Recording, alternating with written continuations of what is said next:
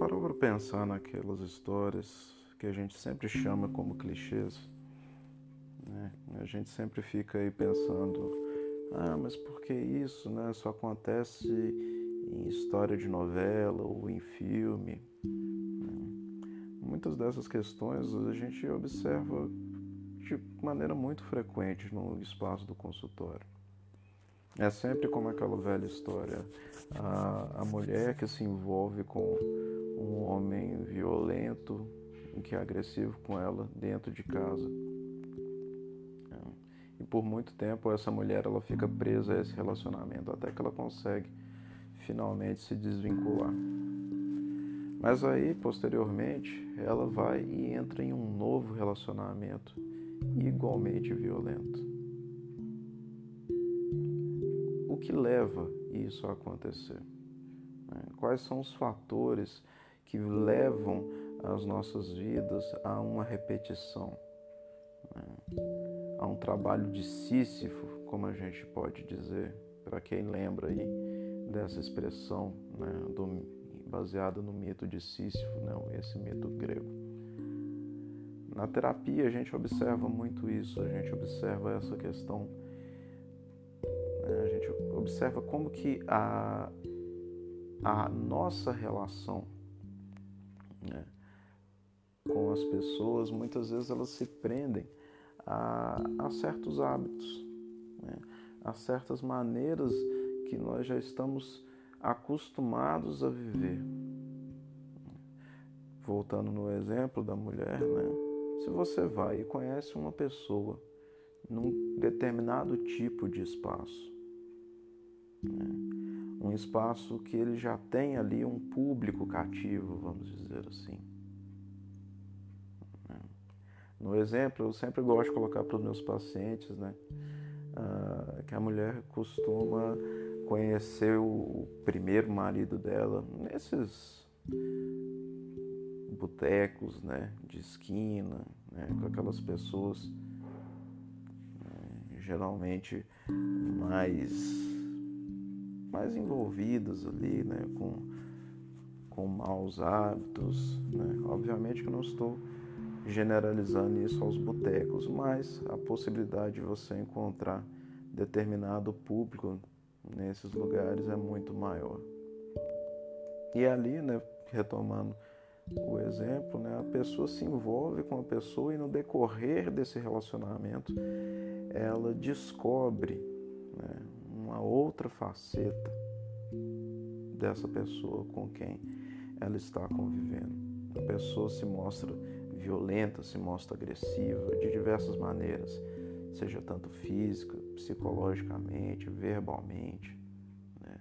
As violências nas relações elas vêm de diversas maneiras.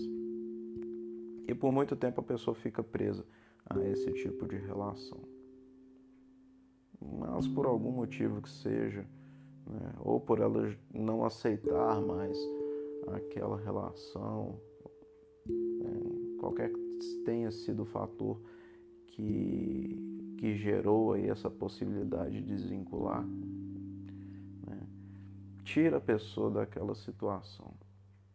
Ali ela não está mais ligada a outra pessoa que estava, que estava lhe causando mal. Mas aí a gente volta no, na essência do problema. Onde que você conheceu aquela pessoa?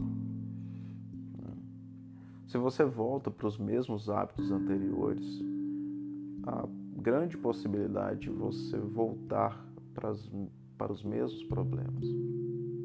Né? Então, a, a pessoa ela volta para aquele espaço onde ela vai conhecer o mesmo tipo de pessoa e muito provavelmente ela vai voltar à velha situação de estar vivendo com alguém que vai ser violenta com ela. A gente pode pegar esse exemplo e ampliar ele de maneira exponencial. Um usuário de drogas, por exemplo, né? um dependente químico, como a gente fala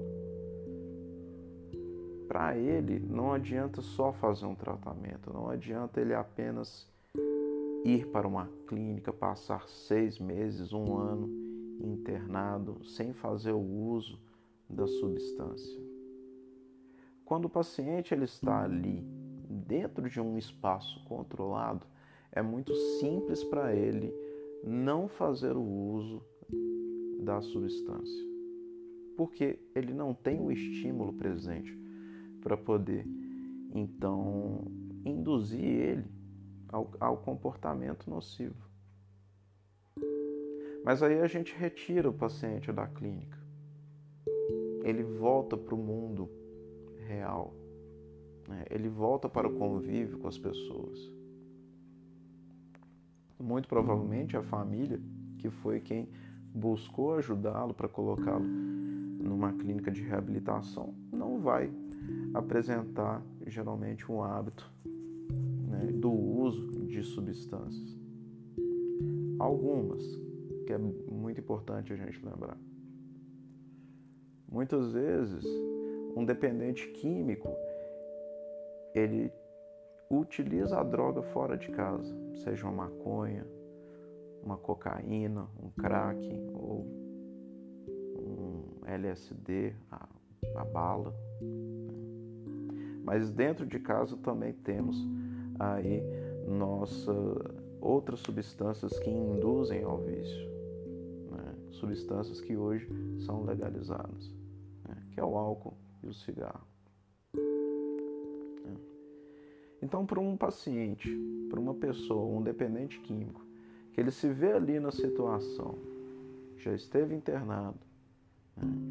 ele ficou afastado do estímulo, de não precisar ali utilizar da substância. Né? Quando ele chega em casa, né? a gente vê muito isso. Né? A família tem que aprender a lidar com o fato de que vai ter que mudar os hábitos junto com o paciente, junto com o usuário. Nas festas de aniversário, se por exemplo o paciente é, ser um alcoólatra, fazer as festas sem o uso da bebida.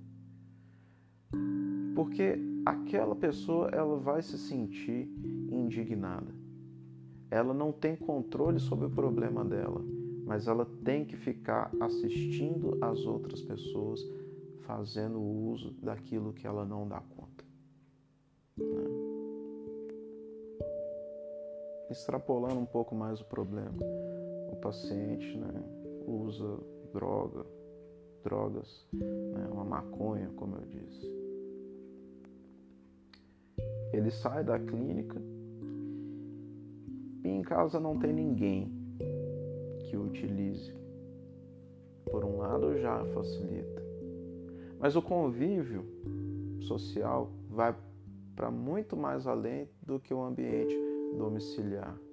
Então, os vizinhos, os colegas de trabalho, se essa pessoa, se esse usuário, ele não trabalha para mudar as relações dele, as relações de convívio, muito provavelmente ele vai voltar para a mesma questão, para o mesmo problema. Então aí a gente precisa trabalhar nisso também.